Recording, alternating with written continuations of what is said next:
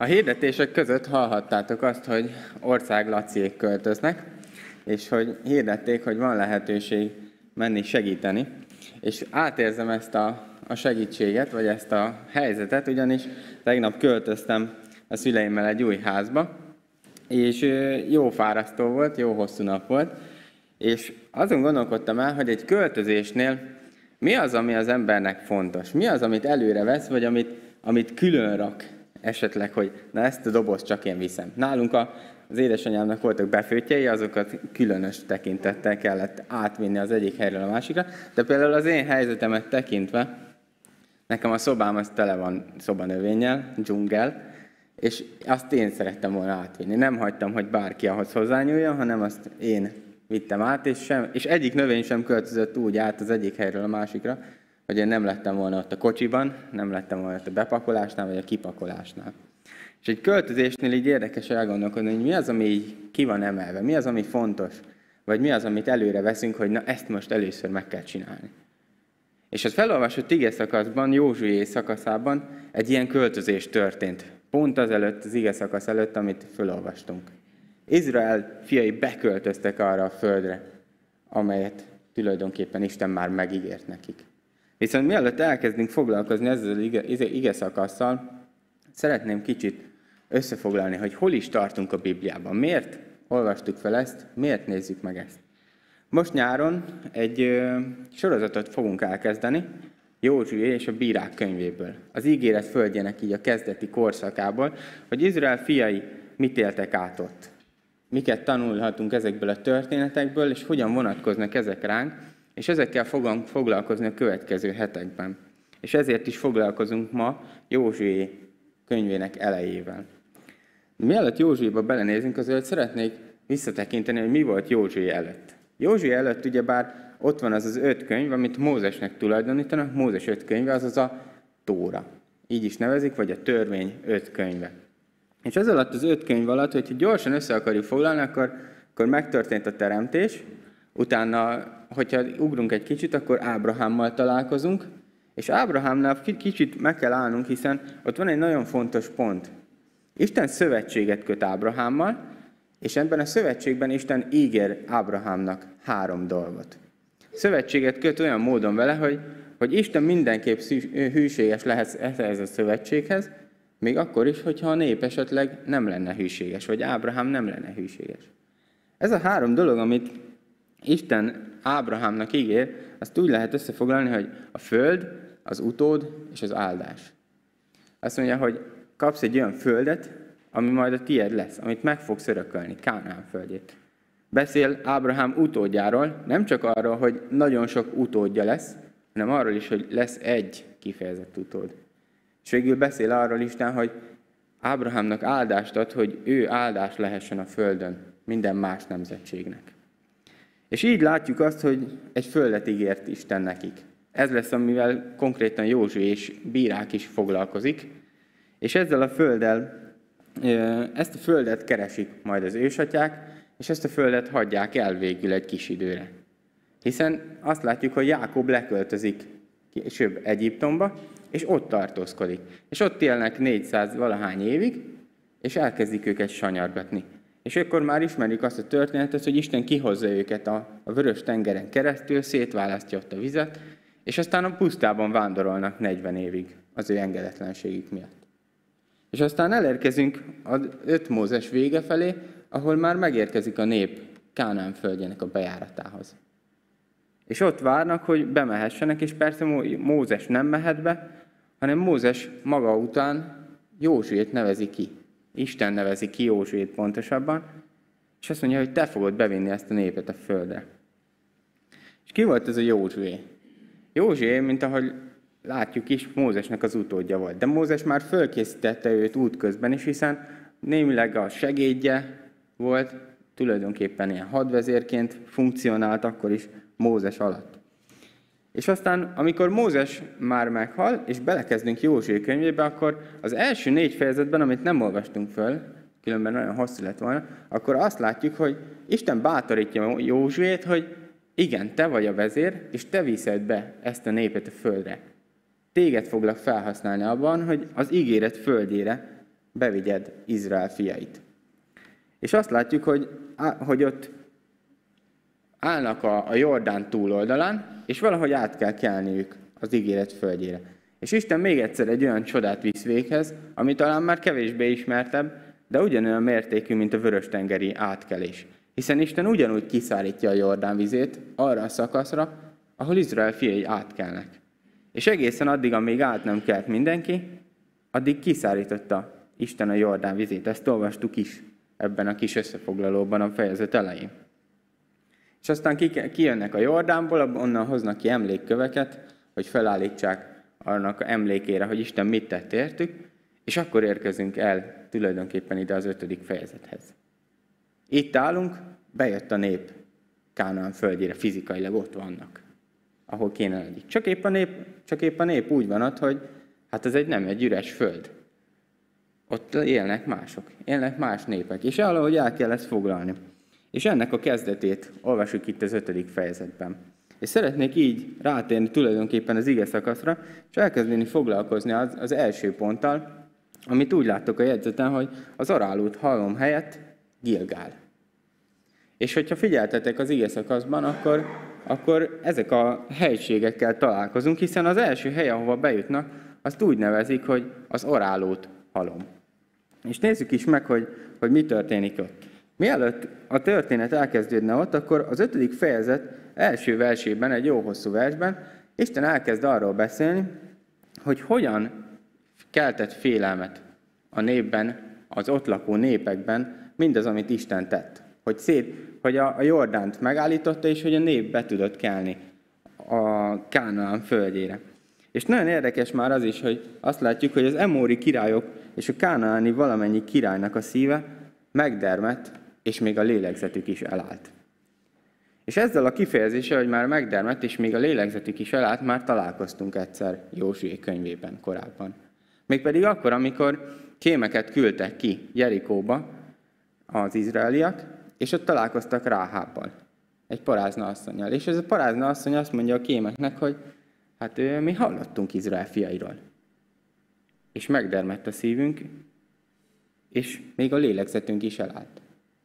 Viszont Ráháb nem áll meg itt, hanem azt mondja, hogy te bizony, én tudom, hogy Isten az Úr. Én tudom, hogy Isten az Úr. És nagyon érdekes ez a két reakció, hogy, hogy amikor Isten valami hatalmasat cselekszik, amikor csodával vezeti be a népet a földre, akkor lehet kétféleképpen reagálni. Lehet úgy reagálni, mint ahogy itt a királyok tették, hogy elkezdtek félni, elkezdtek rettegni. És amikor Istennel szemben állunk, akkor bizony ez a helyzet. Amikor Isten munkálkodását látjuk, akkor az félelmetes számunkra. De lehet úgy reagálni, hogy Ráháb reagált. Hogy igen, Isten az Úr. És ő hatalmasat cselekszik, és, mi, és én lehet, hogy egy másik néphez tartozok, ahogy Ráháb másik néphez tartozott, de le lehet borulni Isten előtt, és azt lehet mondani, hogy igen, én csak őt fogom tisztelni. Itt tehát gondolkodjunk el, hogy mi hogyan reagálunk így Isten cselekedeteire. Hogy félünk attól, vagy dicsőítjük, vagy dicsőítjük Istent azért. És utána kezdődik el tulajdonképpen mindaz a történet, ami az arálót halmon történik. És itt kicsit beszélnünk kell a körülmetélkedésről. Hogyha az ige, ige olvasás alatt figyeltetek, akkor az elég sokszor visszaköszönt ez a szó, hogy a körülmetélkedés. És egy kicsit kényes téma, de mi is ez a körülmetélkedés? Hogyha egyszerűen akarjuk megfogalmazni, meg szépen, akkor a férfiak hím tagjának tulajdonképpen van egy előbőre, és azt távolítják el. És, és ez egy olyan rituálé, vagy olyan procedúra volt, amit Isten rendelt el tulajdonképpen. Isten az 1 Mózes 17-ben azt mondja Ábrahámnak, hogy én egy szövetséget kötöttem veled, de ennek a szövetségnek lesz egy jele. És ennek a, ez a jel pedig ez a körülmetélkedés lesz. Hogy a testedet tulajdonképpen minimálisan csonkítsd meg, és ez egy jel lesz köztem és közted, hogy ebben a szövetségben te benne vagy, és én is benne vagyok. Istennek persze nem kellett körülmentelkednie, hanem ez a nép oldaláról volt egy jel. Ilyen jelekkel találkozunk a, az Ószövetségben többször is. Amikor például a Teremtés könyvét olvasjuk, akkor azt, azt látjuk, hogy, hogy Isten a holdat és a napot például az égre helyezte, hogy, hogy jelek legyenek. Később olvasjuk azt a Noé szövetségnél, miután Noé túlélte az özönvizet, akkor Isten egy jelet helyezett az égre, a szivárványt, és azt mondja, hogy ez emlékeztető fog szolgálni arra, hogy soha többé nem pusztítom el a földet víz által. És ezek mind ilyen jelek, amik tulajdonképpen emlékeztetői szolgálnak. És mi az, hogy jel? Miért jel a körülmetélkedés, vagy mi az a jel? És nagyon fontos dolgot látni, vagy nagyon fontos látni a jellel kapcsolatban, hogy ez tényleg egy emlékeztető. Nem a jel fog megmenteni bármitől, nem a jel fog bármit adni, hanem az egy emlékeztet. És látjuk azt, hogy, hogy ez mutat valamire. Arra, hogy benne vannak az izraeliek az Istennel való szövetségben. Nem tudom, hogy szoktatok-e plázákban járni, de hogy néha van, amikor elmegyek egy plázába, és egy bizonyos szakaszát a plázának fölmossák. És akkor oda kiszoktak rakni egy ilyen kis táblát, egy jó nagy sárga álló táblát, hogy vigyázz csúszós padló. És ez például egy jel. Egy jel arra, hogy vigyázz, ott valami veszély van. És ez emlékeztet arra, hogy akkor legyél óvatosabb. Ugyanakkor látjuk a jelről azt is, hogy, hogy bizony a jel, az nem arra szolgál, hogy bárkit is megmentsen. Bárkit is megmentsen. Azt olvassuk az izraeliekről az ötödik versben, hogy körül volt metélve az egész nép, azaz a jel rajtuk volt, de mégis elpusztultak az engedelmes, engedetlenségük miatt a pusztában. Tehát a jel nem ment meg. Hogyha visszamegyünk a plázába a csúszós padlóra, akkor ki van rakva oda a tábla? De az téged nem ment meg, hanem az csak figyelmeztet arra, hogy legyél óvatos. Itt tehát egy jel ilyen módon szolgál arra, hogy emlékeztessem. És látjuk azt, hogy ezt a jelet, ezt a körülmetélkedést Isten, Isten megparancsolja Józsuénak. Azt mondja, hogy készíts kőkéseket, és metélt körül Izrael fiait újból. Újból azért, amit aztán, aztán ki is fejt ebben a szakaszban, hogy akik kijöttek Egyiptomból, azok bár ki, körül voltak metélve, de akik már a pusztában születtek, akik még nem Egyiptomban születtek, azok már nem kerültek körülmetélkedésre. Isten azt mondta, hogy a, a minden fiúgyermeket a születésétől fogva a nyolcadik napon kell körülmetelni, valószínűleg egészségügyi okok miatt, hiszen Isten ismeri a testünket a legjobban, valószínűleg akkor gyógyul be a legjobban, és azt mondja, hogy ezt most újra el kell végezni, hiszen a nép, aki bejött Kánán földjére, nincs körülmetelve. És, és gondoljátok bele, hogy ez hogyan érhette Józsuét. Józsué ott volt, mint hadvezér. Be kellett vinni a népet Kánán földjére, ott, ahol tök sok ellenséges nép volt, és Isten azt mondja, hogy most körül kell metélned a népet. És Izrael fiai azért jól ismerhették a körülmetélkedést, jól ismerhették akár még a, a régi történetekből is. Hiszen amúgy visszamegyünk a Mózes első könyvéhez, akkor ott is találkozunk egy ilyen körülmetélkedési történettel, ahol bizony nem fiatalokat, hanem időseket metéltek körül. Ez pedig Jákob egyik lányával történt, Dinával, Dinának a története, ahol arra kérték a, a pogány népeket, hogy metélkedjenek körül. Persze ezt mind csapdának használták föl, hiszen a körülmetélkedés után egy-két nappal olyan gyengék voltak az emberek, fizikailag legyengültek, hogy akkor megtámadták és lemészárolták őket. Ezt mind azért mondom el, mert amikor bement oda a nép Izrael földjére, és körülmetélték a férfiakat, nem a gyerekeket, a férfiakat, akkor tulajdonképpen az azt követő két-három napban teljesen végtelen volt a nép. Gyengék voltak. Azt olvassuk, azt olvassuk a nyolcadik versben, hogy amikor azonban befejezték az egész nép körülmetélését, a helyükön maradtak a táborban, amíg előre nem kaptak. Tehát elment az erejük. Ott voltak egy ellenséges földön, és nem volt hadsereg. Nem volt, aki kiállt volna harcolni. Tehát ez egy hatalmas hitlépés volt Józsuétól. Nem azt mondta, hogy jó, hát akkor elindítunk egy procedúrát, ahol szépen beosztjuk, hogy kit mikor metélünk körül, és a következő egy hónapban vagy egy évben akkor majd mindenki körülmetélésre kerül, és akkor mindig lesz, aki álljon a tábor szélén őrt, és legyen ereje harcolni, a maradék meg majd betegeskedik. Nem, azt mondta, hogy az egész népet körülmetéljük. És ezt mind csak úgy lehetett, hogy bíztak Istenben, hogy, hogy valójában nem ők azok, akik a csatákat nyerni fogják, nem ők azok, akik ott megvédik magukat, hanem Isten lesz az, aki megvédi őket. És mindez az arálót halmon történt. hogyha olyan bibliátok van, mint nekem, ez a fordítás, akkor itt szépen vannak ilyen lábjegyzetek, ahol egy-egy szónak a jelentését esetleg kifejtik, vagy a lefordítják. És az arálót halomnak nem más a jelentése, vagy az arálótnak, hogy körülmetéletlenség.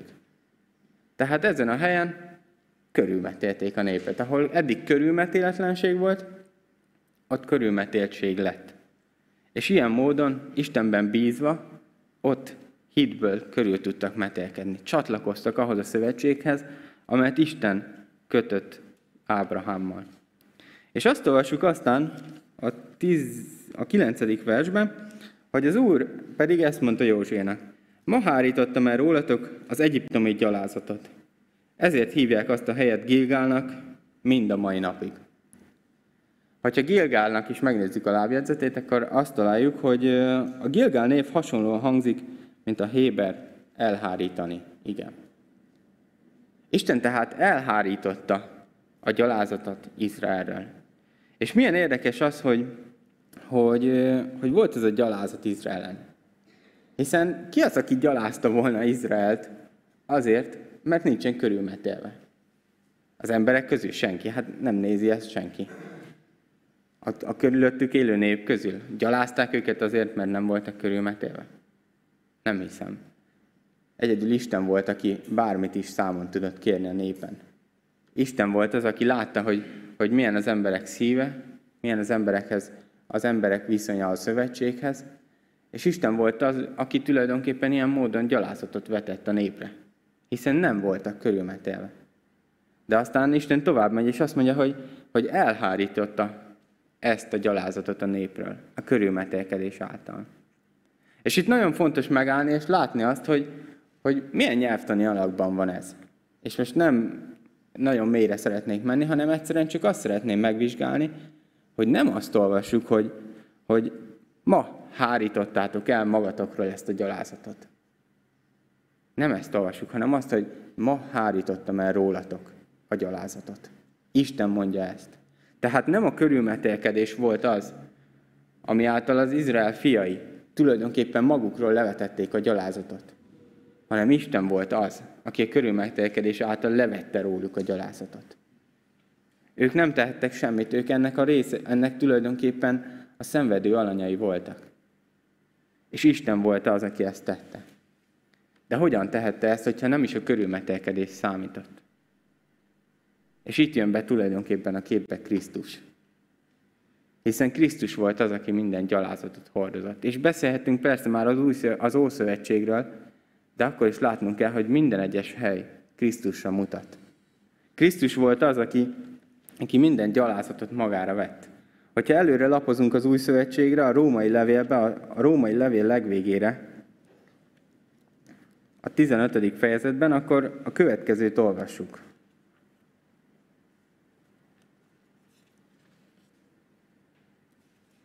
A 15. fejezet harmadik versében. Hiszen Krisztus sem a maga kedvéért élt, hanem amint megvan írva, a te gyalázói gyalázásai hullottak én rám. Krisztus volt az, aki vállalt minden gyalázatot. Aki elvállalta azt a szégyent, amit mi érdemelnénk, amikor Isten előtt állunk. Krisztus volt az, aki magára vette a mi bűneinket, és felvitte azt a keresztre, és fizetett érte. És ez az egyetlen mód arra, hogy bármiféle gyalázatot, bármiféle bűnt Isten elhárítson rólunk.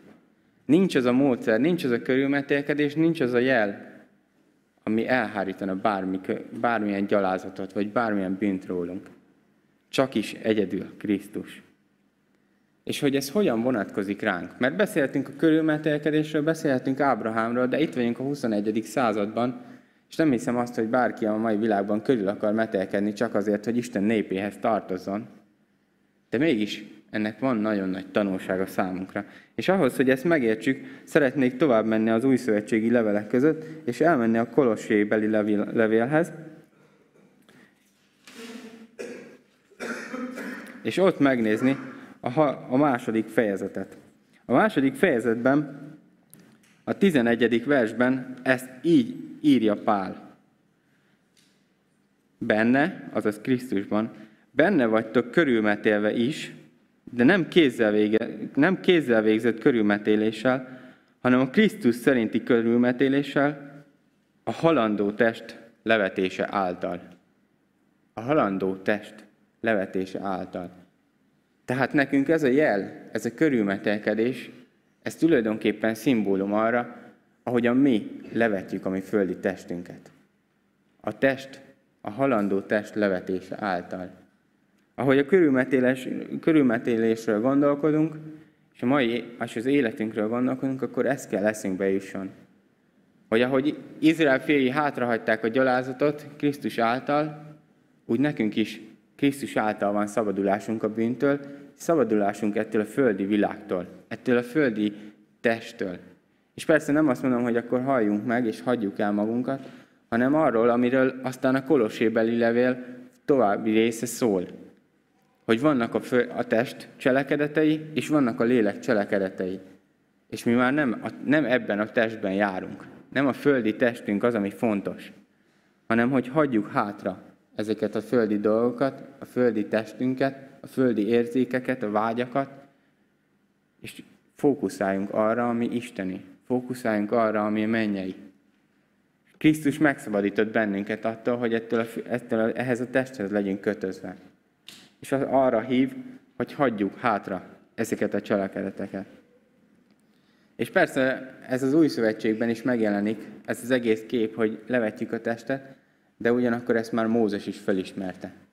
Mózes, aki beszél a körülmetélésről, és a körülmetélés fontosságáról, ő még azt mondja az előtte lévő könyvben, az ötödik könyvében, a tizedik, tizedik fejezetben, a tizenhatodik versben. Metéljétek, körül, metéljétek azért körül a szíveteket, és ne legyetek többé kemény nyakúak. A körülmetélés az egy külső jel.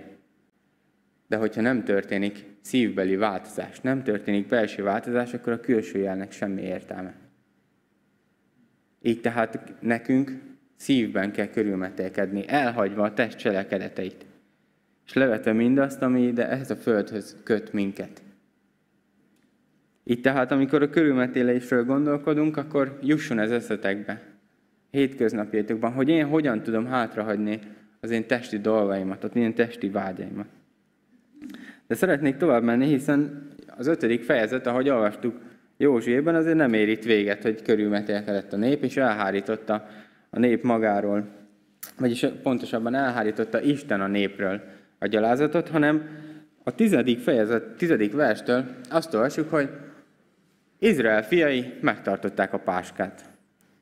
Páska volt az az ünnep, ami a mai világban húsvétként ismert, és amit Isten a kivonuláskor, azaz kb. 40 valahány évvel azelőtt, mielőtt itt olvassuk, elrendelt a népnek, hogy minden az év elején, minden az első hónap 14. napján este vágjanak le egy bárányt, kenjék, azt a, kenjék annak a vérét az ajtófélfákra, hiszen ezzel arra emlékeznek, hogy ők nem voltak a rész, nem, nem szenvedtek veszteséget a tizedik csapásnál, amikor Isten az egyiptomiak első szülöttjeit mind megölte.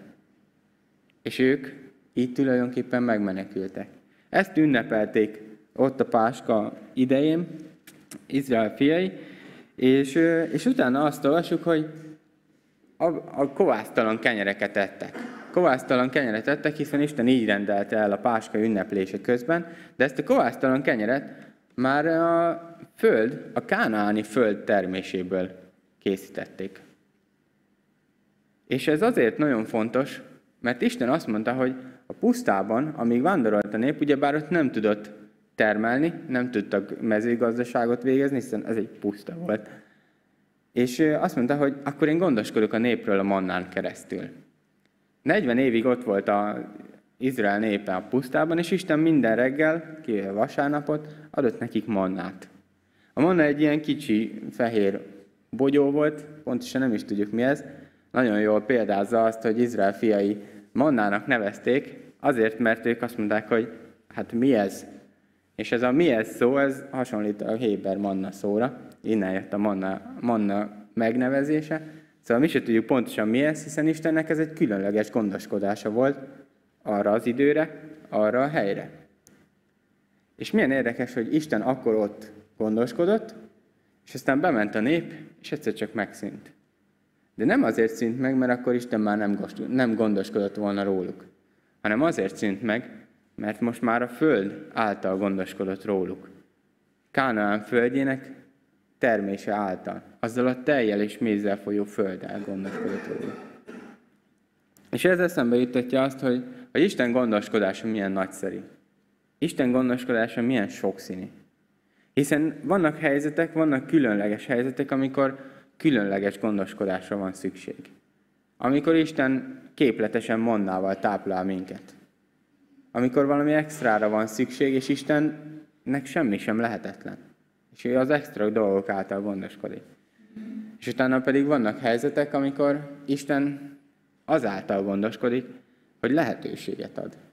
Hiszen eddig Izrael fiainak nem kellett se vetni, se dolgozni érte, hanem csak reggelben kimenni és begyűjteni a földről, és utána pedig bemennek a földre, és az volt a dolguk, hogy vessenek, arassanak, dolgozzanak meg érte.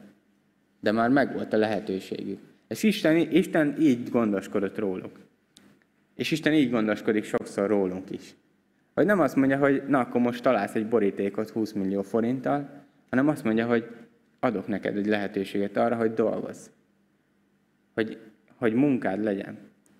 Emlékszem, amikor még tolmáson tanultam a bibliaiskolában, akkor érdeklődtem afelől, hogy egy amerikai egyetemre menjek, egy amerikai teológiára menjek, és volt egy professzor, aki ott tanított, és beszélt arról az egyik órán, hogy mennyiféle ösztöndíjat lehet ott kapni, hogy, hogy akár közép-európaiak is hadd jussanak ki oda, és hadd tanulhassanak teológiát, hogy, hogy mindenkinek lehetősége legyen teológiát tanulni. És utána oda mentem az egyik óra után, és mondtam neki, hogy, hogy nekem nagyon nagy vágyam, hogy oda eljussak. Hogy hát, ha ott tudnék tanulni. Csak hát kicsit aggódok így, hogy Isten hogyan fog gondoskodni, meg hogy, hogy tök jó ösztöndiek vannak, de hogy, hogy ezt hogyan lehet megkapni. És akkor, és akkor még mindig emlékszem arra, amit ő mondott. És egy nagyon bölcs professzor volt. Azt mondta, hogy Isten néha nem azon keresztül gondoskodik, hogy ott ösztöndíjat kapsz. Lehet, hogy azon keresztül gondoskodik, hogy kapsz egy állást, és meg tudsz dolgozni azért a pénzért, amelyel aztán oda mész. És ez azóta is velem maradt, hogy, hogy néha Isten gondoskodása ilyen. Néha olyan, hogy csak le kell ülni, és Isten az öletbe adja a sült csirkét. Néha pedig olyan, hogy keményen vérrel és verejtékkel meg kell dolgozni érte, de Isten megadja rá a lehetőséget. Isten megadja rá a lehetőséget. És ilyen az Isten gondoskodása. Hiszen Isten, amikor gondoskodik, akkor látja az ő népének szükségeit, és megadja azokat. És itt szeretnék egy pillanatra megállni, hiszen az ő gondoskodásáról mind csak ilyen földi értelemben gondolkodunk sokszor. Hogy én hogyan fogok megélni, hogyan lesz holnap ruhám, hogyan lesz holnap ételem. Viszont látnunk kell azt, hogy ez a történet itt Józsuéban sokkal nagyobb mindenre mutat. Mégpedig arra, hogy volt egy sokkal nagyobb szükségünk.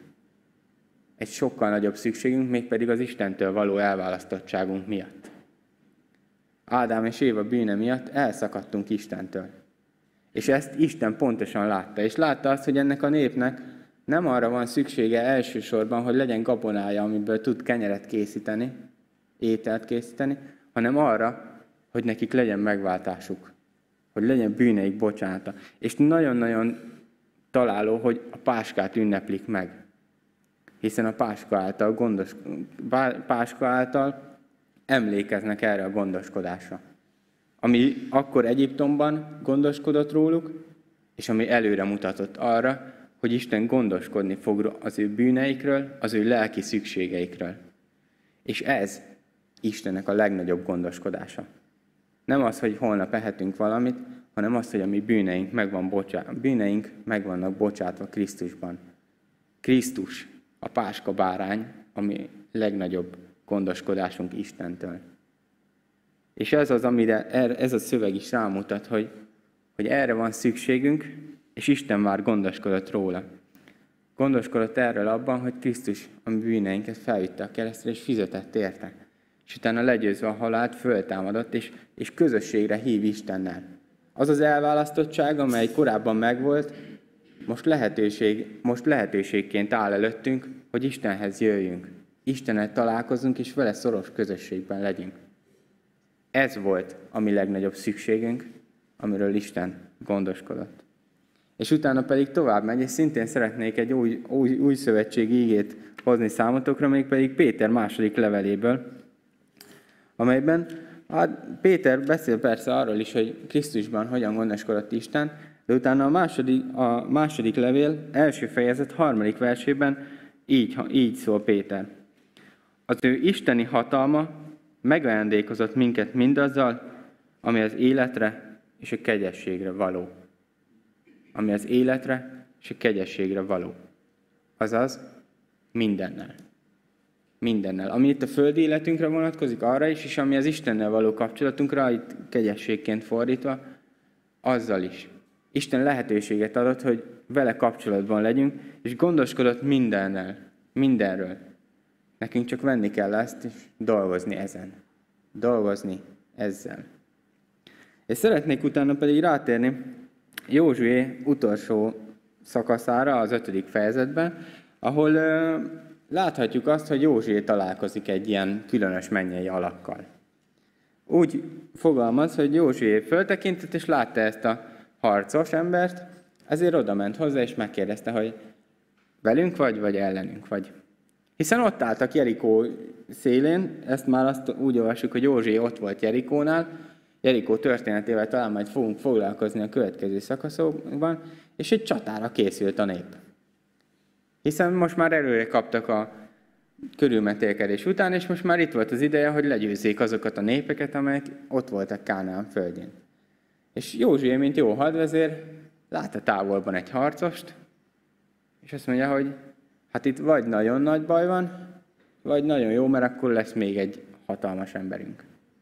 És oda megy, és azt mondja, hogy velünk vagy, vagy ellenünk vagy. És szeretném, szeretném oda irányítani a figyelmeteket arra, hogy hogyan válaszol ez az ember. Mert nem azt mondja, hogy, hogy velünk vagy, vagy nem velünk vagy, hanem azt mondja, hogy nem. Azt mondja, hogy nem. És milyen érdekes, hogy utána azt mondja, hogy nem. Én az Úr seregének a vezére vagyok. Éppen most érkeztem. Oda megy tehát Józsué, és meg akarja tudakolni, hogy ellene vagy vele van, és ő meg azt mondja, hogy nem, nem, ez teljesen máshogy működik. Olyan, mint amikor oda mész a fagyishoz, a fagyis megkérdezi, hogy te eper, csoki, eper fagyit kérsz, vagy csoki fagyit, és te azt mondod, hogy nem. És akkor ő ott áll, és, és nem érti, hogy mi történik. És ugyanígy állt itt talán Józsué. Amikor ő úgy gondolta, hogy na itt lesz egy ellenség, vagy lesz egy barát, akkor azt mondja ez a fővezér, aki így mutatja be magát, hogy, hogy én az Isten seregeinek parancsnoka vagyok, hogy nem, ez nem így működik. Én nem ellened, és nem veled vagyok, hanem valami sokkal nagyobb vagyok. Én fölötted állok. Én az Isten seregeinek parancsnoka vagyok. És erre rá kell jönnünk tehát, hogy amit ide fel is írtam a címnek, hogy, hogy mégis akkor ki van kivel. Ki van kivel? Mert olyan sokszor gondoljuk azt, hogy, hogy na, Isten velünk van. És ezt mennyiszer mondjuk, és ezt a Biblia is mondja, hogy Isten velünk van. De kezdjünk el kicsit gondolkodni, úgyhogy mi vagyunk Istennel. Hát ki, ki Isten, hogy mi ezt zsebre rakjuk, és mondjuk azt, hogy velünk van? Nem, hanem mi vagyunk Istennel. Isten sokkal hatalmasabb nálunk, ő, ő minden csatát meg tud nyerni, és mi az, aki az ő oldalára állunk? Nem ő az, aki a mi oldalunkra áll. És persze Isten hatalmas kegyelme az, amikor Krisztusban gondoskodott arról, hogy ő mégis az oldalunkra állt, mégis hasonlóvá lett hozzánk, de amikor általánosságban gondolkodunk a mi életünkről, akkor legyen ez a gondolkodás módunk. Hogy nem Isten van velünk. Nem mi visszük őt oda, ahova mi szeretnénk, hanem, Ist, hanem mi vagyunk Istennel. És ő visz oda minket, ahova ő szeretné. Így tehát látjuk azt, hogy, hogy azt mondja ez, hogy ezt mondja ez a, a parancsnok, ez a mennyei parancsnok Józsiénak, hogy én nem ellened, nem veled vagyok, hanem te vagy velem. Ezt nem mondja így ki, de arra utal. És, és Józsuénak, mint a nép hadvezérének, a nép legnagyobb vezetőjének rá kellett ismerni arra, hogy ő tervelhet ki bármit, de nem ő irányít itt. Továbbra sem ő irányít. A csatában sem ő irányít, hanem Isten irányít. És ez egy vezetőként egy hatalmas alázatot igényel tőle. Hogy azt mondja, hogy ezt értem. és ez meglátszódik Józsué válaszában is, hiszen így válaszol, mit akar mondani szolgájának az én uram? Vagy másik fordításban, hogy na akkor mit parancsolsz? Én ezt el, akkor alávetem magamat ennek a vezérnek, és várom, hogy akkor milyen hadi parancs következik. Mit akarsz mondani? És nagyon érdekes, ahogy tovább megy, hiszen nem azt mondja, hogy na akkor itt van Jerikó, járjátok körbe hét napig, vagy csináljátok ezt vagy azt, hanem azt mondja, hogy old le a sarudat a lábadról, mert szent hely az, ahol állsz. És Józsi amellett, hogy alázatot tanult, amellett így tiszteletet is tanult. Hogy Isten szent jelenlétébe léphetett. És eszünkbe juthat esetleg a mózesi történet, ahol Mózes találkozott a csipkebokornál Istennel, és levette a saruját, mert szent hely az, mert Isten erre szólította fel. De eszünkbe juthat Ézsaiás is, aki az ő könyvében arról beszél, hogy az Isten jelenlétébe lépett. És akkor vette észre igazán, hogy mennyire elveszett ember. Hogy ő egy mennyire bűnös ember, és hogy mennyire nem érdemli meg, hogy az Isten jelenlétébe legyen. És, és valami ilyesmit tanulhatott akkor ott Józsué. Hogy igen, én alávetve vagyok ennek a parancsnoknak, alávetve vagyok Istennek, és mellette, hogy én mennyire elveszett ember lehetek, hiszen ez egy szent hely. Én pedig itt állok bűnösként. És ez tanít arra, hogy mennyire szükségünk van tisztaságra is. Hogy, hogy az Isten szentsége azt követeli tőlünk, hogy, hogy mi is szenteljük meg magunkat. És bármilyen szolgálatra készülünk, ahogy Józsué is készült a, a nép vezetésére a harcban, akkor ez a két dolog nagyon fontos lehet számunkra. Az egyik az, hogy alázattal menjünk oda. A szolgálatban nem mi vagyunk, akik vezetünk. Nem mi vagyunk, akik a nagy részét csináljuk, hanem az Isten láthatatlan serege. Az dolgozik. Minket csak felhasznál Isten. A másik dolog az pedig, hogy mennyire fontos megszentelni magunkat a szolgálatban is. Lehet, hogy valaki hata, nagyon jó képességekkel rendelkezik ahhoz, hogy egy szolgálati pozíciót vagy egy szolgálati feladatot ellásson, de ha nem szenteli meg a saját életét, akkor Isten nem akarja őt használni. Így tehát hív bennünket Isten erre az alázatra, és erre a megtisztulásra, erre a megszentelődésre. És, és ezek azok, amikről Józsué 5. fejezete szól. Látjuk azt, hogy, hogy elkezdődött ezzel a, az arálót halommal, ahol mindenki körülmetéletlen volt, és Isten elfordította róluk a gyalázatot. Azáltal, hogy körülmetélte magát az egész nép, és azáltal, hogy Krisztusban gondoskodott számunkra erről. És aztán pedig látjuk azt az ő gondoskodásának a nagyságát Krisztusban, a páskában, és végül látjuk azt, hogy amikor aztán mindezekre emlékezünk, és szolgálatra hív bennünket Isten, akkor bizony nagyon nagy szükség van alázatra és megszentelődésre. És végül szeretnék hozni elétek két olyan kérdést, amelyet hazavihettek magatokkal a hétköznapokra, amelyeket leírhattok, gondolkodhattok rajta, és, és ezekkel szeretnélek vezetni titeket ebben a gondolkodásban. Az első kérdés, amelyet megfogalmaztam, az így hangzik ebből az ige szakaszból, hogy, hogy ma hogyan hagyhatod hátra a testi dolgokat? Ma hogyan hagyhatott hátra a testi dolgokat. Az igen nem arra hív, hogy holnap vagy holnap után kezdjük el a megszentelődést, vagy a földi dolgok hátrahagyását, vagy majd a következő évben, hanem arra, hogy cselekedjünk ma. Ma hogyan hagyhatod hátra a testi dolgokat. Ahogyan, beszél, ahogyan beszéltünk is körülmetélkedés kapcsán erről. És a második dolog pedig, a második kérdés, amelyet megfogalmaztam, az így hangzik, az életünkben Isten irányít, vagy mi akarjuk irányítani Istent? Az életünkben Isten irányít, vagy mi akarjuk irányítani Istent? Ahogy Józsié felismerte, hogy bizony nem ő irányít, hanem ez a hadvezér, úgy nekünk is el kell gondolkodnunk, hogy a mi életünkben kinél van az irányítás. Ki kezében van az irányítás. Ezeket a kérdéseket forgassátok a szívetekben, vigyétek haza magatokkal, Gondolkodjatok rajta, és ne álljatok meg a gondolkodásnál, hanem változtassatok az életeteken Istenek tetsző módon. Imádkozzunk!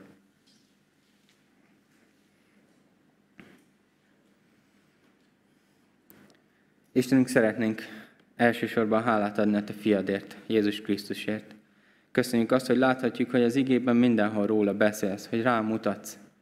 Köszönjük az ő fenségét, az ő nagyságát, köszönjük az ő alázatát, hogy ide a földre közénk jött.